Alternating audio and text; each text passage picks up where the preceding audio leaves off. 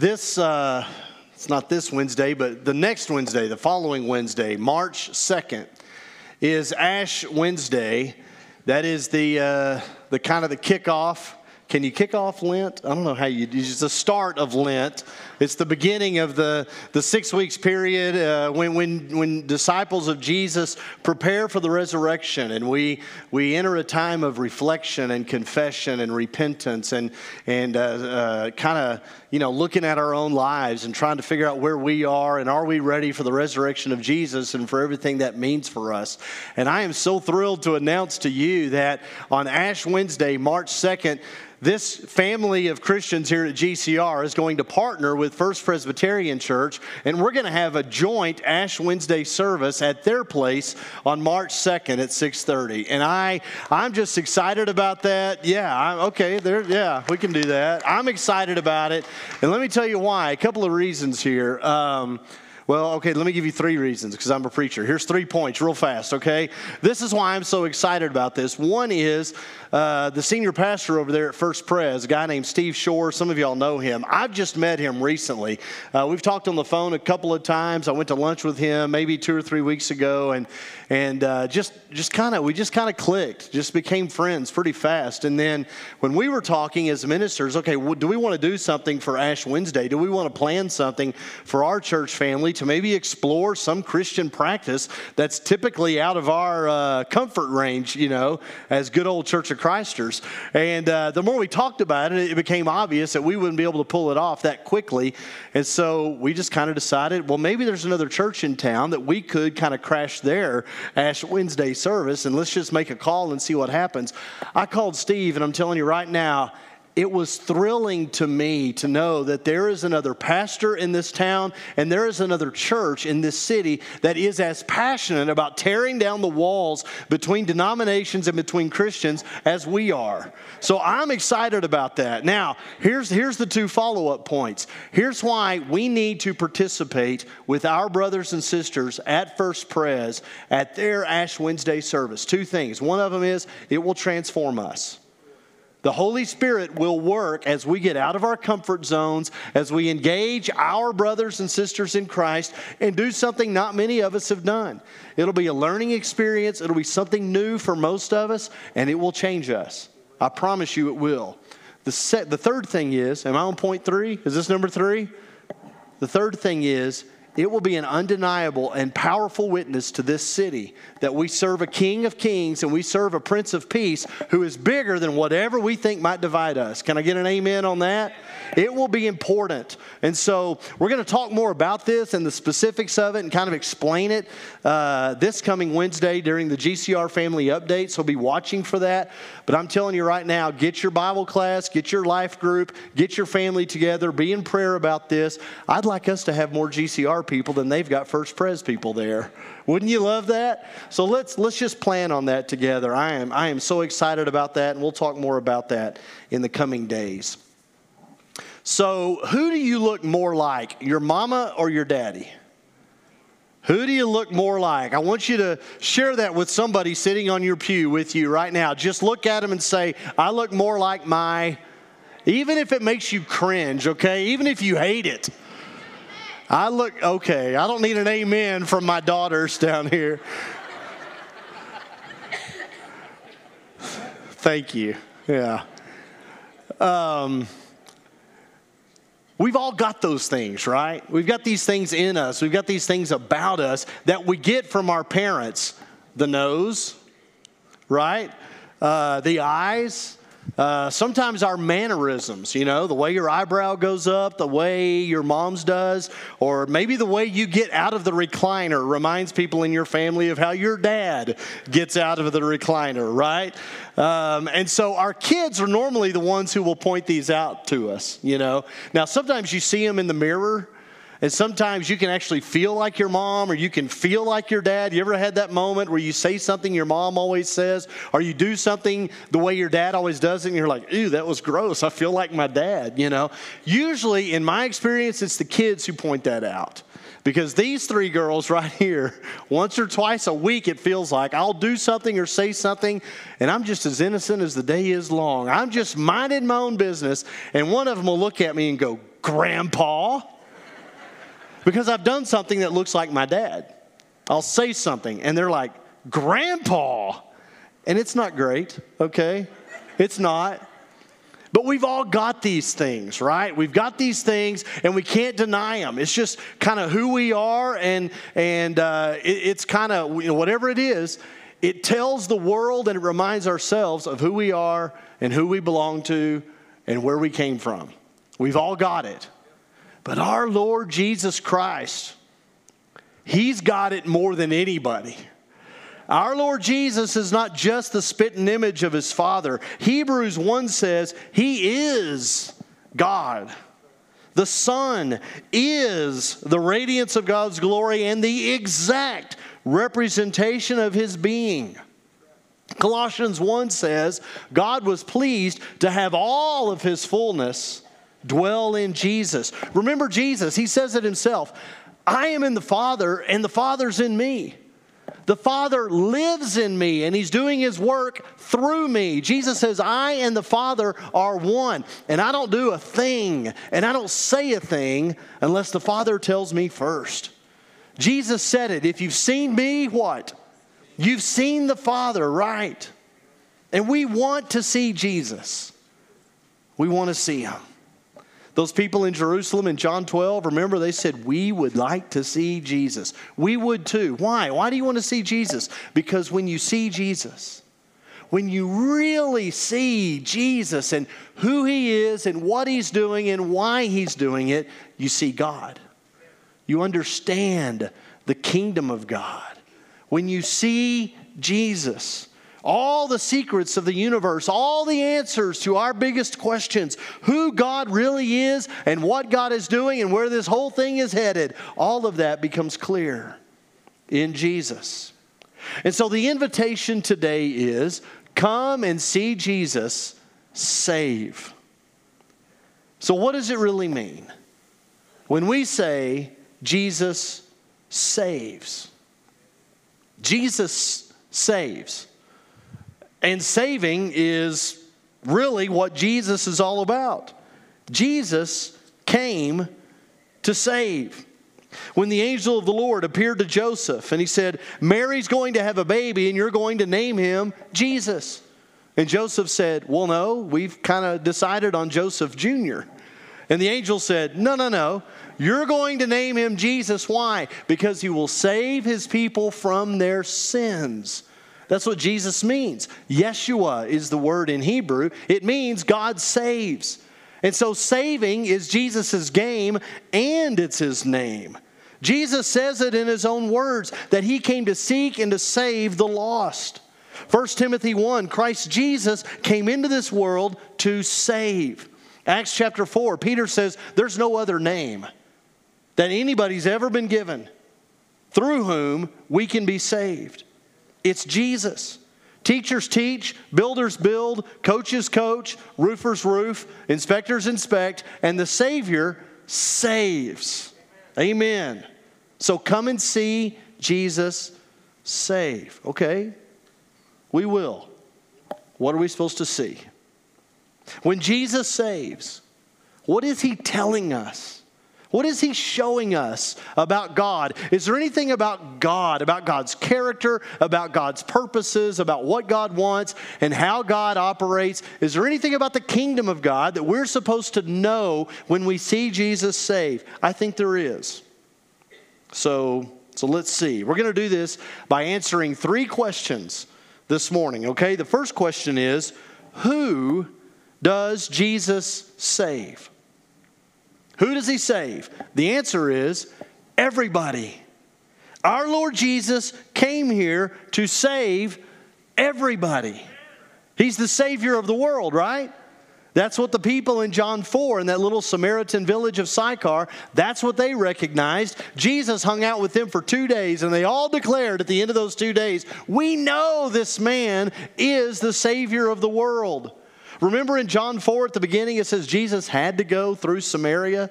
And we've talked about this, right? People like Jesus never had to go through Samaria. People like Jesus always went around Samaria. They moved everything, heaven and earth, to avoid Samaria. So, why did Jesus have to go to Samaria? Because Jesus saves.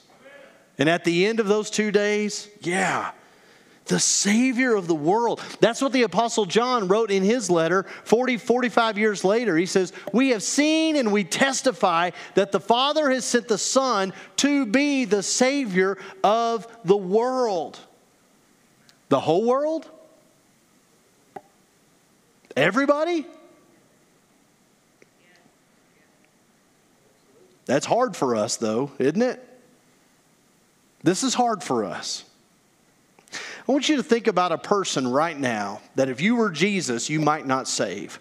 Now, don't look at anybody, don't make eye contact with anybody. That'd be really awkward right now.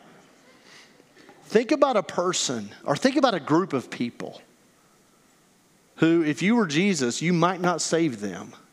Are you thinking about them? Think about them. That's why you're not Jesus. That's one of the reasons. But that's why you're not Jesus. Jesus came to save everybody, even the people you don't think deserve to be saved.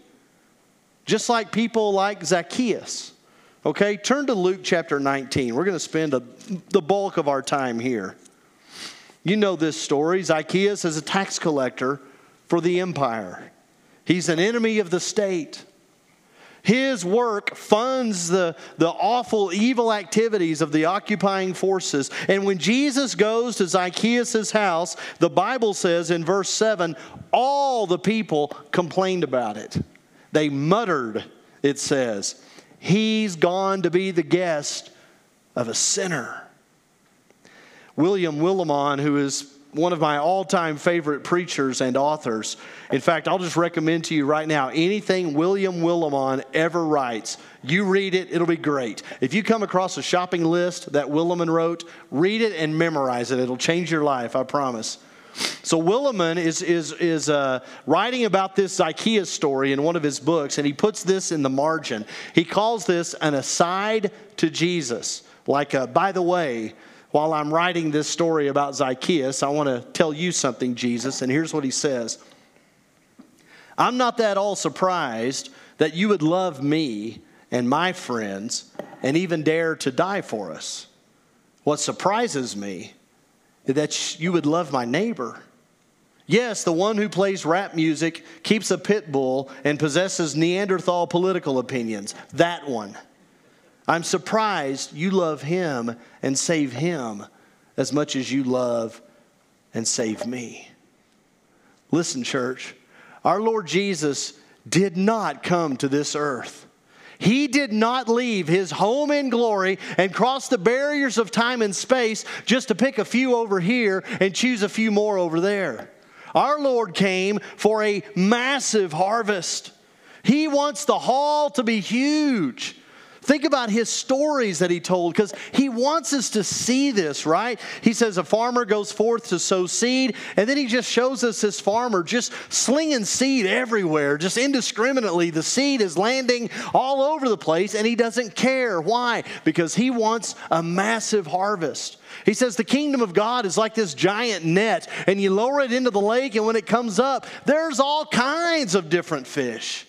Lots of different fish. That's what, what the uh, passage in John 3 is telling us. We read this earlier. God so loved the world that he gave his one and only Son, that whoever believes in him will not perish but have everlasting life. We don't read verse 17 as often as we should. For God did not send his Son into the world to condemn the world, but to save the world through him. The world. The world that is bigger than us. Remember Mark chapter 9? The disciples come up to Jesus and they're feeling real good about themselves. They say, Hey, we saw this guy. He was tossing out demons in your name, and we told him to stop. We told him to stop because he's not one of us. And Jesus said, Whoa, don't ever do that again. don't ever tell them to stop. Just because they're not with you doesn't mean they're not with me. That's what Jesus said. In John chapter 10, Jesus says, I've got other sheep. I've got other sheep, and they're in different pens. And those pens may have a different name on the fence. And those sheep might bleat with an accent. They might be Presbyterians. Right? But they're my sheep, is what Jesus said, and I'm bringing them along too. So get used to it. It's what Jesus says. In John 12, Jesus says, I did not come to judge the world, but to save the world. Everybody. So, to all the outcasts, to all the marginalized, to all the people who don't fit in, to all the people who've heard no all their lives from everybody. Jesus Christ, the Savior of the world, is God's giant yes. And on the day of Pentecost, Peter sees it. Remember Peter? Everybody, he says, everybody in the world who calls on the name of the Lord Jesus Christ will be saved. Praise God. So, who does Jesus save? Everybody. And that tells us something about God. God, through Christ, is saving people right now, today, in Midland, Texas, who are not even on your radar. And that ought to shape the way we treat people, all people. So, how does Jesus save? That's the second question. How does Jesus save? And if you were looking for an adjective, I'm not sure you can find just one word. How does Jesus save? Generously, extravagantly, lavishly, uh, over the top. That's three words, but it's hyphenated maybe. Relentlessly, we've sung recklessly this morning. Recklessly. That's how Jesus saves. He saves recklessly. If you'll flip back just a couple of uh, uh, pages, maybe, to Luke chapter 15. Jesus starts out these very familiar stories by saying, Suppose one of you, you know these stories. He starts them and he says, Which ones of you, right? And then he describes this guy who loses one sheep out of a hundred. And he leaves the 99 out in the middle of the desert, exposed to, to who knows what kind of danger and peril. And then he beats the bushes all day long. He's climbing over rocks. He's crawling underneath acacias. He's in the searing heat all afternoon looking for this one single lamb. And Jesus says, Which of you? And we say, Well, well yeah, that's, that's what you're supposed to do. I, yeah, that, that's what a good shepherd would do. Obviously, I, have been in that situation before. This, this story I can relate to. Thank you, Jesus. That, that makes sense. And then Jesus describes a woman who loses one coin out of 10 and she is desperately looking for it.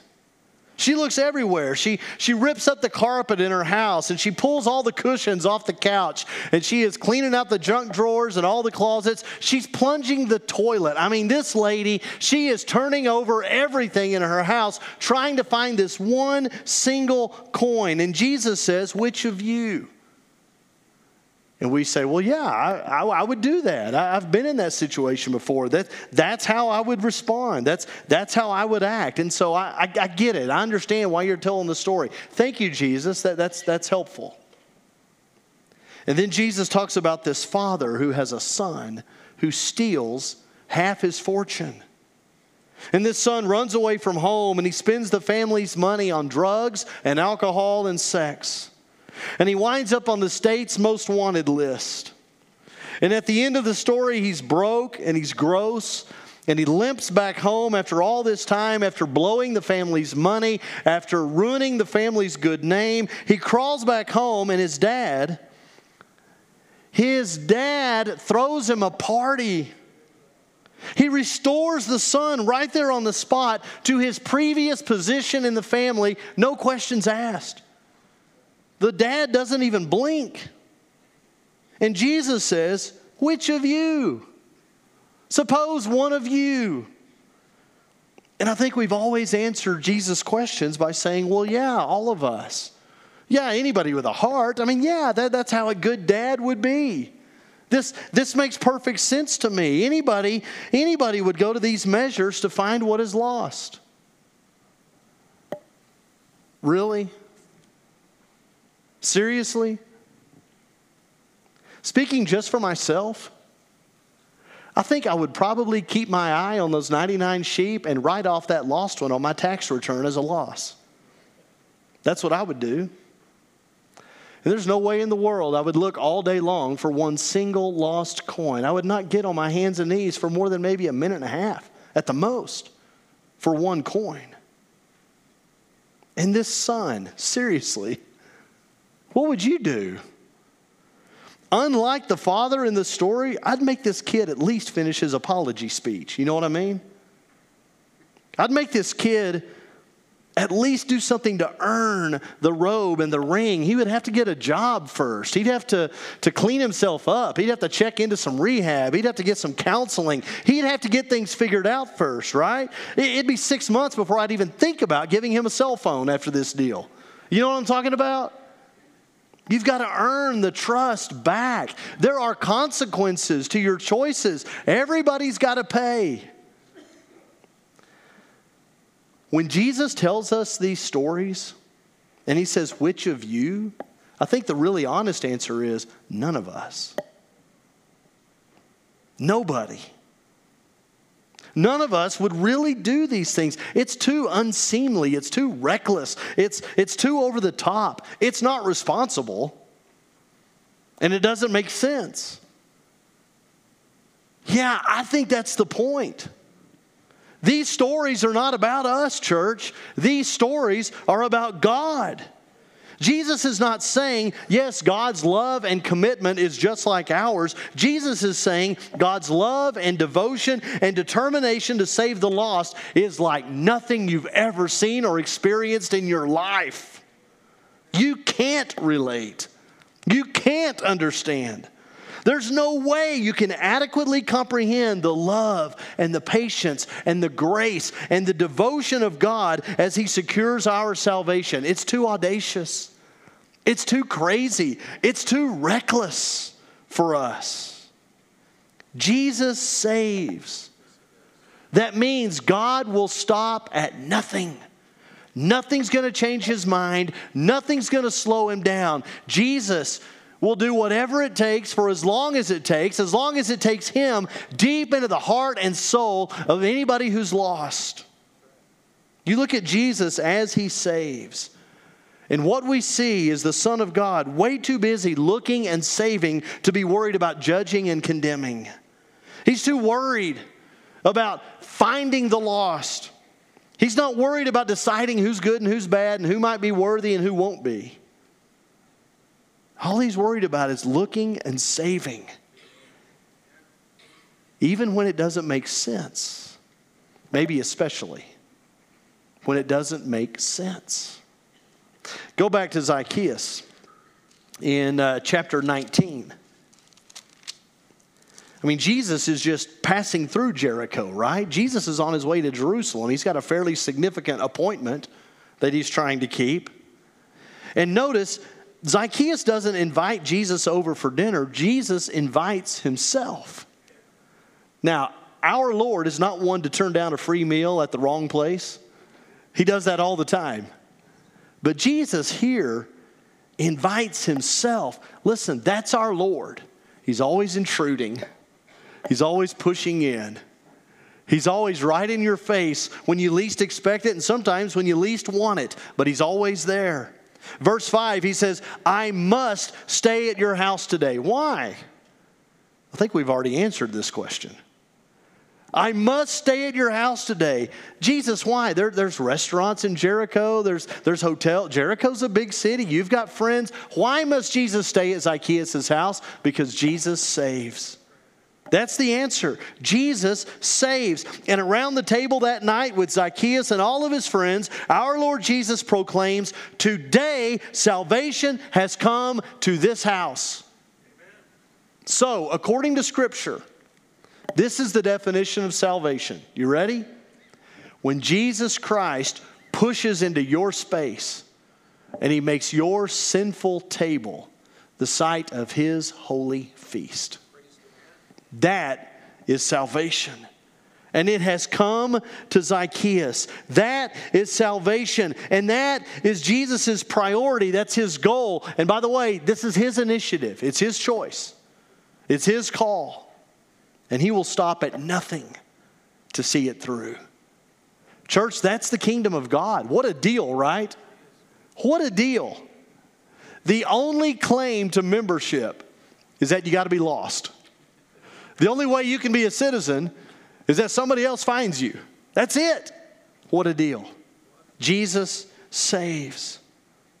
And here's the last question Why does Jesus save?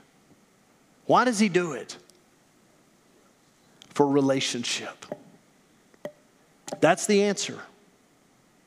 All of salvation is about relationship between God and the men and women he created and loves so much.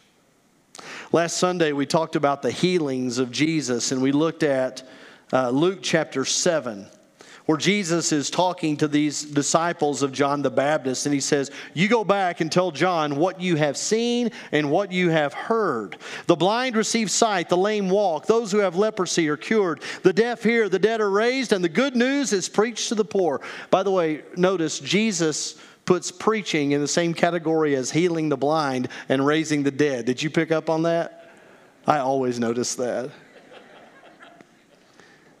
But let me remind you we know this, but, but we need to hear this again. A person with leprosy was not allowed to go into the temple of God. If you were blind, if you were deaf, if you were lame, if you were bleeding, if you had a skin disease, you could not enter the temple. You could not come into the presence of God. You could not worship God with God's holy people. To those who are afflicted with these kinds of imperfections, the very presence of God is off limits. But then Jesus saves. And when Jesus saves, when Jesus heals, when Jesus pushes into your situation, He's not just restoring the sight to the blind. He's not just causing the crippled to walk. Jesus is making it so these people can get past the bouncers at the temple doors. He's making it possible to approach God, to be close to God, to be in the same room with the presence of God. Jesus saves. He saves so you can be in a relationship with God. These people were unable to come to God, and so God in Christ came to them. And you, with all your brokenness, you, with all your sin, with everything that's wrong with you, you're unable to come into the presence of God. You can't. And so God in Christ has come to you. Praise God. That's why God comes to us through Jesus for relationship. And so when our Lord Jesus died on the cross, when he took your sins into his death, when the price was paid in full, when your debt was completely erased, when the power that sin has over you was broken forever at the death of Jesus Christ, the gospel says that big veil in the temple was torn in two from top to bottom. Everything that stands between you and a righteous, holy, close, intimate, personal relationship with God was forever done away with, and you and God can now in Christ be tight. You're in. that's what God always promised, right? I will live with you. That's the covenant. We're always trying to figure out where's the covenant. Here's the old covenant, here's the new covenant, where's the covenant? There's only one covenant. There's only one promise that God made to us, and He did it from Abraham all the way through Revelation. And He does it from the prophets, He does it through the apostles, He does it uh, in Revelation when we have that, that big picture of that final last day. There's one promise God has consistently, almost 30 times in Scripture, from Genesis through Revelation. This is what He says. And in 2 Corinthians 16 or 6, I'll just read that one. He says, I will live with them and walk among them, and I will be their God, and they will be my people. That's the covenant. That's the promise. That close, daily, personal relationship with God. That's the ultimate goal. That's what God wants. That's the why of everything that God is doing in and through Jesus. So let's go back to Zacchaeus as we wrap up. One more time, let's look at this. Jesus is in Zacchaeus' house, Luke 19. He's sitting at Zacchaeus' table. He's eating and drinking with Zacchaeus.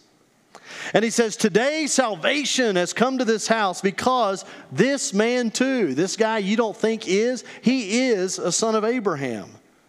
Verse 10 For the Son of Man came to seek and to save what was lost. And you can almost hear Zacchaeus. Wait a second. I'm not lost. You calling me lost? Uh, I don't think I'm lost. I mean, I'll admit I haven't always been above board in my business dealings. I'll admit sometimes I get a little carried away in my allegiance to the government. I know, I know. But I'm not lost. Do I look lost, Jesus? I mean, look at this fancy china. Look at these exquisite drapes. I mean, I'm in a 5,000 square foot house with four bathrooms and nine TVs. Do I look lost to you? Listen, if you do not have a personal relationship with God through Jesus Christ, if you are not walking and talking with the Lord, if you are not eating and drinking with the Lord, if you are not with God, you're lost. That's why Jesus came to save everybody. It's why he saves so recklessly to reconcile your relationship with God. In John 12, Jesus says, When I'm lifted up, and he's talking about his death on the cross. When I'm lifted up, I will draw all people to myself. You read the letters of the Apostle Paul later on in the New Testament, Paul's not amazed by how few people are being saved. He's blown out of the water how many people are being saved over and over again. It stuns him. And so, what we see in Jesus and what this shows us about God is this relentless reach. Hear me, please. You cannot fall too far. You cannot sin too much. You cannot be so lost that God, through Jesus Christ, cannot save you. And he so wants to. He alone has the power and the authority. He's the only one, church. He's the only one. And he can pick you up and carry you. He'll walk with you. But he can also pick you up and carry you right into the presence of God right now, today, and forever. And if you're not a Christian, if you're not saved by the blood of Jesus, if you haven't said yes to the Lord, if you haven't given yourself to Him in total trust, God, I can't do it. Only you can. I belong to you in Jesus. If you've not done that, let me just speak to you right now for about 60 seconds, okay? Let me tell you, if, you if, if you're not saved, let me tell you, um, salvation is not my business. It's not the church's business. It's God's business, salvation. Know that. But at the same time, you talk to most Christians. Most Christians will tell you if God can save me, if God can find a way to me, if God can turn things around for me and bring me home, if He can make me whole and heal me, most Christians will tell you God can save just about anybody. Stand with me, church. I'd like to ask our, uh, our elders and their wives and uh, our ministers and their spouses, would y'all just, would y'all step into the aisles and I need some in the back, some in the front. Would y'all just look really friendly and warm and inviting and if you need somebody to just pat you on the back this morning, if you need somebody to pray with you, if you need somebody to assure you and tell you that you are saved, by God in Jesus Christ. If you need somebody to do that for you, if you just need somebody to pray for you this morning, just to pray with you, we want to we want to give you that time. We want to make that available for you, okay? And if you're not saved, if you have not given your life to God through baptism in Jesus Christ, please talk to me this morning. Grab Barry, grab, there's several elders here, grab April, grab somebody, and let's talk about that. Let's talk about giving your life to God through baptism into Jesus Christ because Jesus saves. And again, here's the last thing salvation is not about you finding something, or you discovering something, or you learning something, or you doing a crying thing. Salvation is about being lost and then being found. Let's sing together, church, and let's pray.